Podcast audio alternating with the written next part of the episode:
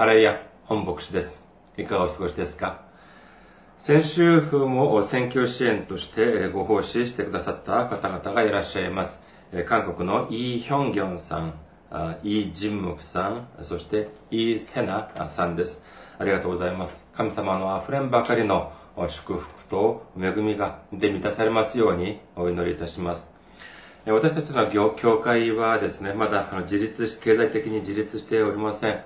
えそれで、え、まあ、皆様の選挙支援というのが欠かせない状況であります。え、選挙支援としてご奉仕してくださる方は、日本の場合は群馬銀行です。群馬銀行支店番号は190番。口座番号が1992256本ソンピルの名義になっております。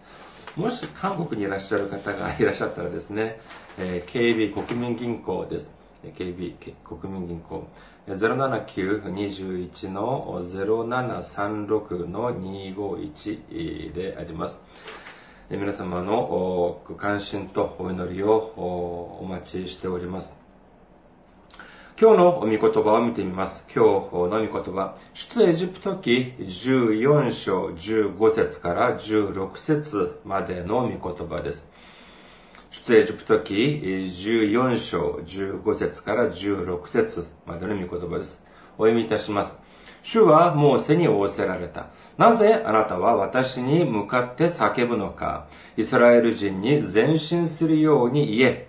あなたはあなたの杖を上げ、あなたの手を海の上に差し伸ばし、海を分けてイスラエル人が海の真ん中の川いたちを進むよう、進み行くようにせよ。アメン。ハレルヤ、神様を愛する方は、アメンと告白しましょう。アメン。今日は皆様と一緒に前に進まなければなりませんというテーマで恵みを分かち合いたいと思います。皆さん、一日一日、日々大変であろうと思われます。特に最近はもうとても暑い日が続いておりまして、まあ、いろんな意味でかなり苦しい思いをされているのではないかと思われます。でもまあそれだけではありません。私たちの人生においてではどうしてこのような大変な思いということをが起こるのか。どういう、どうしてこのように苦しいというふうに思うのかと見ますとですね、まあいろんな意味はあると思います。じゃあイエス様を信じる人はどうかというと、これもやはり同じです。私たちみたいにすでに神様を信じる人、イエス様を信じる人にとっては、少なくとも信じない人よりはもうちょっと楽に、楽な人生を送ってもいいんじゃないかっていうふうに 思われますけれども、まあでもこういうふうにです、まあ、少し見てみるとですね、なかなかそのような、あまあ、そうでない場合も多々見受けられます。どうしてこんなに大変な思いをしているのでしょうかまあ、その理由を私たちは少し考えてみたいと思います。まず、私たちの人生において大変な思いをする、その原因とはあ何でしょうか？どういう時に何が原因で私たちは自分自身の人生が結構大変だというふうに思われるんでしょうか？お金や財産が足りないからでしょうか？あじゃあ単純にお金や財産がたくさんあれば私たちの悩みも少しは減るでしょうか？もちろん、まあ、そのような気がしないでもないんですが、いざ世の中を見てみると、そうでもありません。結構お金持ちの人、結構財産がある人も、ニュースとか見てみるとですね、とても大変な思いをしているというのを多々見受けられます。では、この大変な思いをする、この理由というのは、原因というのは何かというと、多分おそらく、これは、えー、いろんなあ私たちの人生においていろんなことが自分の思い通りに自分の計画通りに進まないからではないかというふうに思われます。えー、まあ来月私、うちの家内が韓国に、まあ、一時帰国するんですけれども、戻るんですけれども、その時にまた、あの、私も、あの、まあ、少しでも 安い切符を、チケットを取ろうと思って、いろいろ結構悩んだんですけれども、そしてまあ数日悩んだ後ですね、チケットを買いました。買ったらですね、そしてわずか買った後6時間後です。えー、6時間後じゃない、数時間後、数時間後見てみるとですね、その値段がなんと6000円も下がっているんです。同じ時間、同じ飛行機の便、同じその日にちなんですけれども、えー、いや、こんなことってあるんだろうか。とても悔しい思いをしました。まあ、なん、その、すぐ、その、買った、何気なく買ったな、買ったのなら、まあ、これほど大変な 悔しい思いもしなかったと思うんですけれども、いろいろ調べてみて、そして、ようやく買ったのに、えー、ほんの数時間後、えー、6000円も安いチケットがあったっていうのは、えー、これは本当に裏切られたような気がします。こんな、えー、その些細な一つを取ってみても、自分の思い通りに、自分の計画通りにならなかったら、やはり悔しい思いをするというのが、まあ自然でしょう。お金だけではありません。えー、例えば、お子さんを育てている方たちの話を聞いてみると、みんな似たようなことをおっしゃいます。自分の思い通りにならない。思い通りにいかない。だから、やきもきする。というふうなことをおっしゃいます。自分がそのお子さんに、自分の子供にかけている、えー、まあお金、大体これぐらいなのに、じゃあ、これぐらい、塾とか、そういうところに送って送らせている。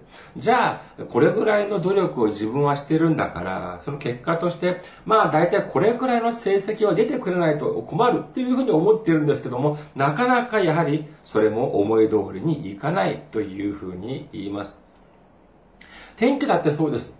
もう少し、えー、こんなに暑かったら、まあもう少し涼しくなってもいい、良さそうなものですけども、日本もそうですし、韓国もやはり同じです。とても暑いからですね、もうあの病院に搬送される方っていうのが、だんだん増えていっている、そうなんです。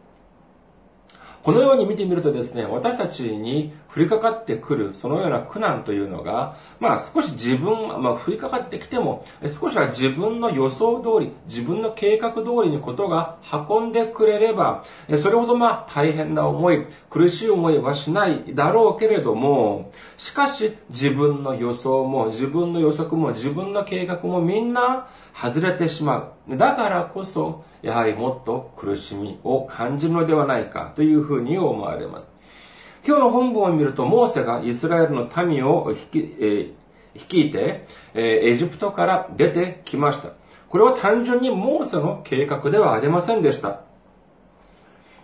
創世記15章13から14を見てみましょう。創世記15章13節から14節です。そこでアブラムに仰せがあった。あなたはこのことをよく知っていなさい。あなたの子孫は自分たちのものでない国で気流者となり、彼らは奴隷とされ、400年の間苦しめられよう。しかし彼らの使えるその国民を私が裁き、その後彼らは多くの財産を持ってそこから出てくるようになる。というふうに神様はアブラムにおっしゃいました。このおっしゃったこの予言というのは、モーセの時に成就します。出エジプト記12章35節から40節です。出エジプト記12章35節から40節イスラエル人はモーセの言葉通りに行い、エジプトから銀の飾り、金の飾り、それに着物を求めた。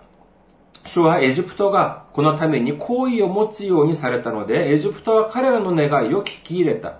こうして彼らはエジプトから剥ぎ取った。イスラエル人はラメラメ,、えー、ラメセスからスコテに向かって旅立った。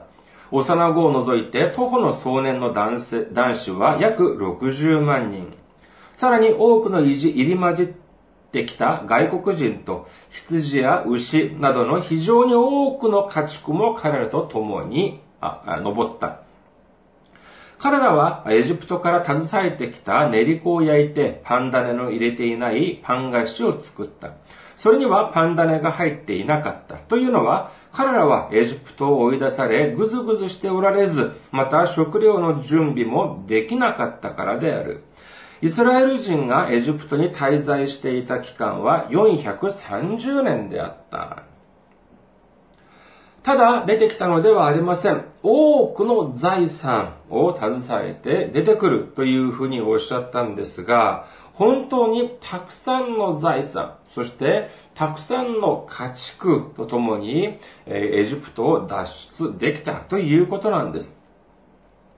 ここで、まあ、430年、430年ぶりに出てきたとありますが、その前に神様は400年の間、あエジプトにいるっていうふうに、まあ、おっしゃった。じゃあ、これは前と後ろが、えー、食い違うのではないかというふうに、えー、考える方もいらっしゃるかもしれませんが、これは聖書を誤解されているんです。創世記15章13節でおっしゃった400年というのは、イスラエルの民が違法の民、まあ、つまりエジプトです。エジプトの民によって苦しめられる期間というのが400年っていうことであり、そして出エジプト記12章40節の430年というのは、イスラエルの民がエジプトに住んだ全体の期間というのであります。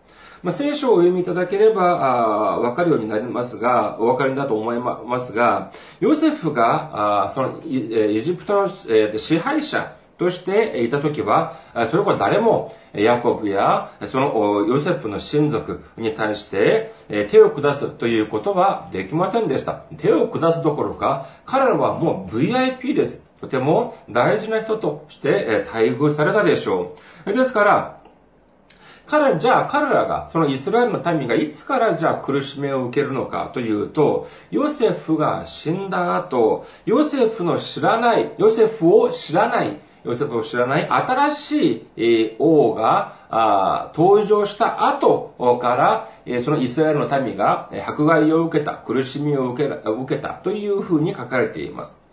この聖書の内容を元にして計算をしてみるとですね、イスラエルの民が、イスラエルの民がエジプトから苦しみを受けた期間というのは、いくら長く見積もっても400年は愚か、360年にも満ちません。ですから、神様がイスラエルの民を苦しめられた期間というのは、その期間を減らす、まあ、減らすことは、まあ、減らすことはあっても、それを伸ばしたということはなかったということなんです。このように神様の恵みと、そして雄大なる計画のもとに、イスラエルの民はエジプトを脱出しました。そして、これも、それこそ、こそこそと、その、出てきたのではありません。聖書には、60万人と書かれていますが、これは、成人男性だけを数えた数であります。老若男女すべてを足すと、だいたい200万人ぐらいになったのではないかというふうに神学者たちは見ています。200万人って言うとどれくらいの人口かというとですね、まさに私の、私たちの教会のある、伊香保中央教会のある、え群馬県、群馬県の総人口がだいたい200万人ぐらいだということなんです。ですから、それくらいのたくさんの人口が一度に堂々とたくさんの財産を持ってエジプトを出てきたということなんです。もうこの光景はとても素晴らしかったでしょう。神様の予言と計画によって、そのたくさんのその民はエジプトを脱出しました。そして、イスラエルの民たちは、もう本当にもう、え、嫌というほど、その体験していた、その身にも、その、奴隷としての、その生活から抜け出し、自由人として、新しい人生、祝福された人生を夢見て出てきたはずです。彼は、彼らは夢を見ました。そして彼らの顔には希望に満ち溢れていたでしょう。神様に対する賛美も溢れていたと思われます。しかし、これはどうしたことでしょうか？ある、ある程度進んでいったら、前は、前には後悔が立ち塞がっていて、そして、後ろからはエジプトの軍隊が追撃してきます。彼らは恐ろしくなりました。そしてもう夢も希望も喜びも感謝ももうどこへやら行ってしまいました。神様を恨みます。そしてモーセを恨み始めます。出エジプト記14章 10, 10節から12節を見てみましょう。出エジプト記14章10節から12節です。パロは近づいてきた。それで、イスラエル人が目を上げてみると、なんと、エジプト人が彼らの後に迫っているではないか。イスラエル人は非常に恐れて主に向かって叫んだ。そしてモーセに言った。エジプトには墓がないのであなたは私たちを連れてきて、この荒野で死なせるのですか？私たちをエジプトから連れ出したりして、一体何ということを私たちにしてくれたのです？私たちがエジプトであなたに言ったことはこうでありませんでしたか？私たちのことは構わないで、私たちをエジプトに仕えさせてください。事実、エジプトに仕える方がこの荒野で死ぬよりも私たちには良かったのです。どうして彼らはこのように変わってしまったんでしょうかそれは単純に、単にそれは、えー、ある、その苦しみ、ある、その、えー、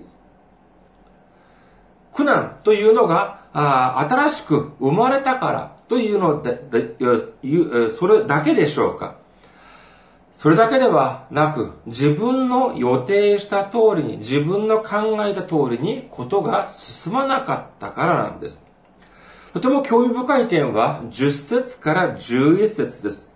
聖書にはこのように書かれています。イスラエル人は非常に恐れて主に向かって叫んだ。そしてモーセに言った。この部分を、この部分を少し詳しく見てみることにしましょう。イスラエル人は非常に恐れたと言います。何をでしょうか？そうです。追ってくるエジプトの軍隊を見て非常に恐れたと言うんです。そしてエジプトの軍隊を見て非常に恐れた彼らが取った行動とは何だったでしょうか？それは神様を恨み、霊的リーダーであるモーセを恨んだということなんです。考えてみましょう。私たちが本当に恐る、恐るべき、恐れるべきものは何でしょうか？エジプトの軍隊でしょうか？神様でしょうか？当然、これは神様なんです。彼らはエジプトの軍隊を恐れるのではなく、神様の、神様を恐れるべきでありました。彼らはエジプトの軍隊を見るのではなく、神様を見なければなりませんでした。しかし、彼らは神様ではなくエジプトの軍隊を見たんです。そしてエジプトの軍隊を恐れたというふうに聖書には書かれています。エジプトの軍隊とは何を指しているでしょうか？これこそはまさに現実なんです。現実の中で予想だにできなかった、私たちが予想することができなかった危機なんです。エジプトを脱出するときは本当に喜びに満ち溢れていました。彼らは後になってエジプトの精鋭部隊が自分たちを追ってくるなどということは全く考えなかったんです。まあ、万事思いがまま、何の問題もなく、な、すべてが思い通りにことが進むというふうに思っていました。しかし、彼らが全く予想だにしなかった状況が、予想だにしなかったことが起こると、彼らは目の前にある危機だけを注目し、神様を恨み、そしてモーセを恨んだということなんです。目の前で自分を追ってくるエジプトの軍隊だけを見て他を見ない。それこそそういう風になった時点でもう勝負はついたようなものなんです。しかし、モーセはどうだったでしょうか？彼らの指導者であるモーセもやはり初めは同じだったでしょう。イスラエルの民を率いて脱出した時にエジプトの軍隊が追撃するだろうというふうに神様はおっしゃってくれませんでした。はじめは少なからずモーセ自身も戸惑ったはずです。このような絶対絶命の事態の時にどうすればいいか瞬間迷ったかもしれません。しかし幸いモーセはエジプトの軍隊を見ませんでした。じゃあ何を見ましたか？そうです。神様を見たんです。皆さん、現実を見ると、恐れ、えー、恐れるようになってしまいます。神様を恨んでしまいます。絶望になってしまい、陥ってしまいます。そして、神様を恨び、絶望に陥った私たちには未来はありません。しかし、神様を見つめるとどうなりますか？そうです。神様を見つめると希望が生まれます。喜びが生まれます。力が生まれます。信仰が生まれます。感謝が生まれるということなんです。モーセは神様を見つめました。出エジプト記14章13節から14節までを見てみましょう。それでモーセは民に言った。恐れてはいけない。しっかり立って、今日あなた方のために行われる主の救いを見なさい。あなた方は今日見るエジプト人をもはや永久に見ることはできない。主があなた方のために戦われる。あなた方は黙っていなければならない。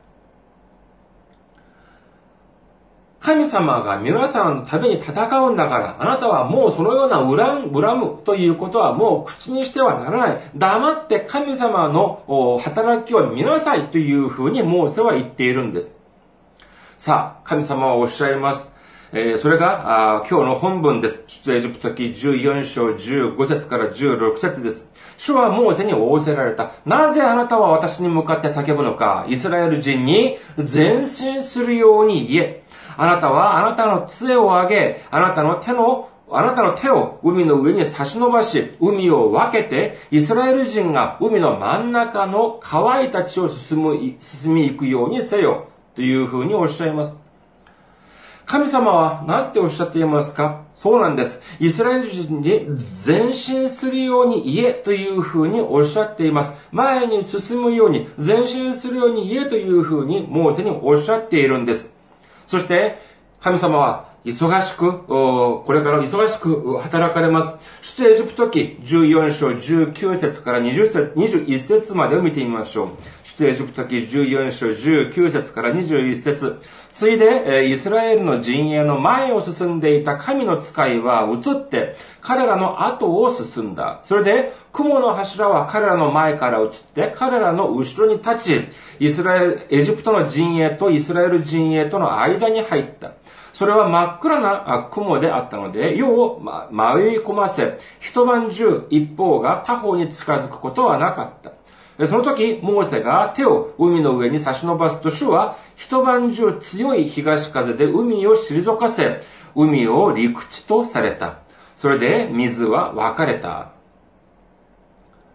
本来、イスラエル人を導いていたのは、その前にある雲の柱でありました。しかし、神様はこの時どうされたのかというと、イスラエル人への前にあった雲の柱、主の使い、雲の柱を後ろの方に持ってこさせ、イスラエル陣営とエジプトの陣営の間に置いたということなんです。これによって、エジプトの精鋭部隊はイスラエル陣営に近づくことができませんでした。さあ、このように後ろの方はしておいて、ではそれの後は前はじゃあどうしたのかというと、一晩中東風を吹かせて、この海を分けたというんです。えその映画、実会とかを見るとですね、モーセが杖を上げると、一瞬にして海が分かれる。そういうような場面がありますが、まあ厳密に言うとこれは聖書的ではありません。えこれ一晩中風を吹かせて、そして徐々に海が開かれたというふうに聖書には書かれています。しかしこの時点で少しおかし、あれ？というふうに思われることではありませんか？神様は神様の使いまでをもってして、そしてエジプトの軍隊とイスラエル陣営を分けたというふうにおっしゃ、さされていますけれども、この時にもう勢い余って、エジプトの陣営をもう、えっ、と、倒してしまったら手っ取り早いじゃないかというふうに思われませんか？神様の力が足りなかったから、倒すことはできずに、ただ、そこに留まっておくようにしかできなかったということなんでしょうか。いいえ、そんなはずはありません。じゃあ、どうして一晩中そこに待機させておいたのか、とどまって、とどまらせたのか、というと、その理由は次に出てくるんです。さあ、一晩中、東風を吹かせて、そして海を分けました。そして陸地とされたんです。その状況はどういうふうになっていたかというと、22節にこのように書かれています。水は彼らのために右と左で壁となったと書かれています。皆さん考えてみましょう。今これは川ではありません。海なんです。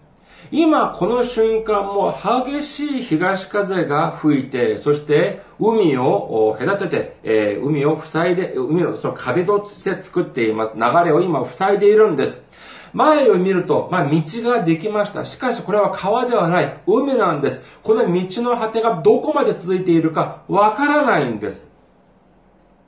水も左右で、え、壁になってていたと言いますが、これは誰かがびっしりコンクリートみたいなので押さえつけているのではありません。風でもってこれを押さえつけている。つまり、多分、おそらく、もう本当に、水は、流れは止まっていても、それこそもう壁が波打っていたのではないか。水が波打っていたのではないか、というふうに思われます。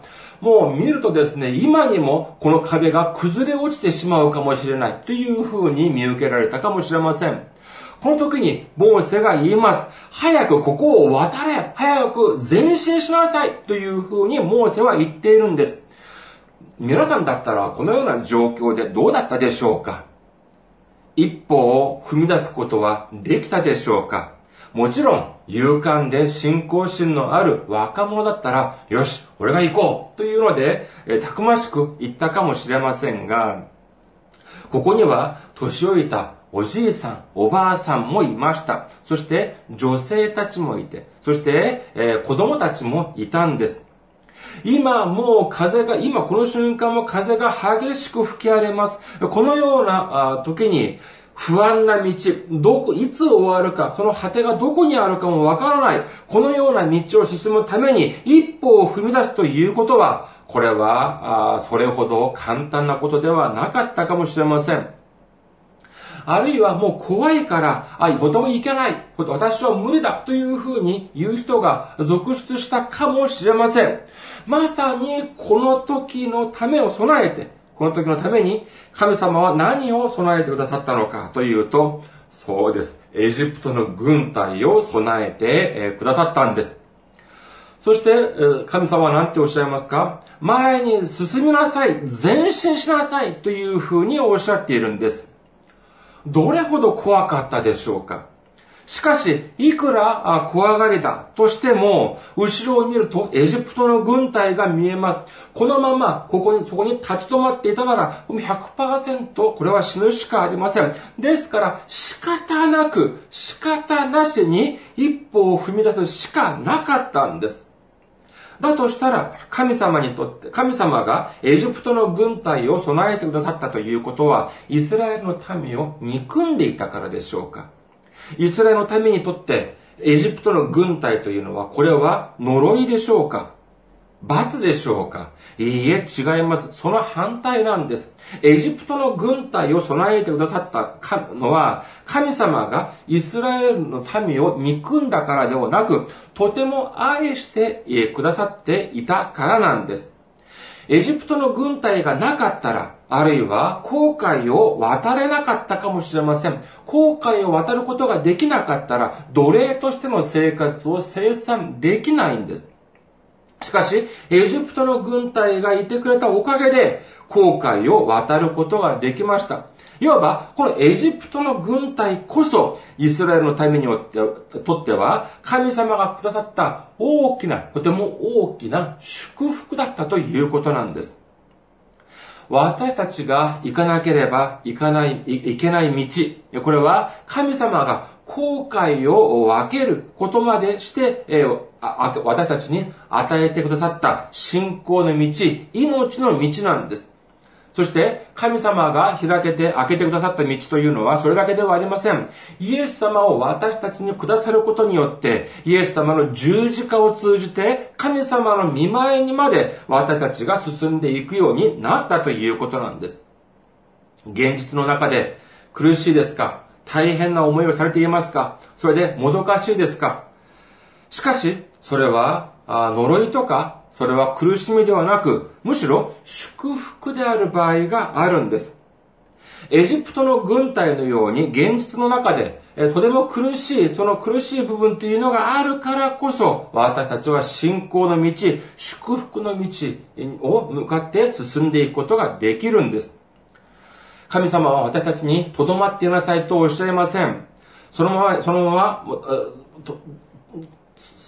佇んでいるようにというふうにも神様はおっしゃいません。立ち上がって前進しなさい、前に進みなさいと神様はおっしゃっているんです。カナンの地の征服というのを目前に控えたヨシュアに神様はおっしゃいます。ヨシュア記一章五節から六節までです。ヨシュア記一章五節から六節あなたの一生の間、誰一人としてあなたの前に立ちはだかる者はいない。私はモーセと共にいたようにあなたと共にいよう。私はあなたを見放さず、あなたを見捨てない。強くあれ、大しくあれ。私が彼らに与えると、その先祖たちに誓った地を、あなたはこの民に継がせなければならないからだ。そして、イザヤを通してもおっしゃいます。イザヤ41章10節恐れるな。私はあなたと共にいる。たじろぐな。私があなたの神だから。私はあなたを強め、あなたを助け、あなたの義の右の手であなたを守る。というふうに神様はおっしゃっています。怖がる必要はありません。驚く必要もありません。恐れる必要もないんです。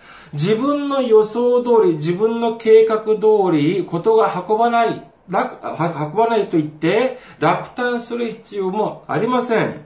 神様が私たちと共におられます。イエス様が私たちと共におられます。私たちにはどのような苦痛やどのような苦難も私たちの前を塞ぐことはできません。神様が一緒におられるのであれば、どのような逆境も、どのような苦難も祝福に変わるんです。信仰の中では全てが祝福です。信仰の中では全てが神様の恵みなんです。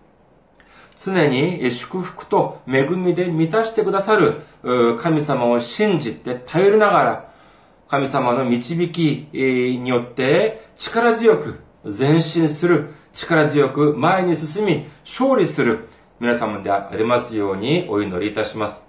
ありがとうございます。また来週お会いしましょう。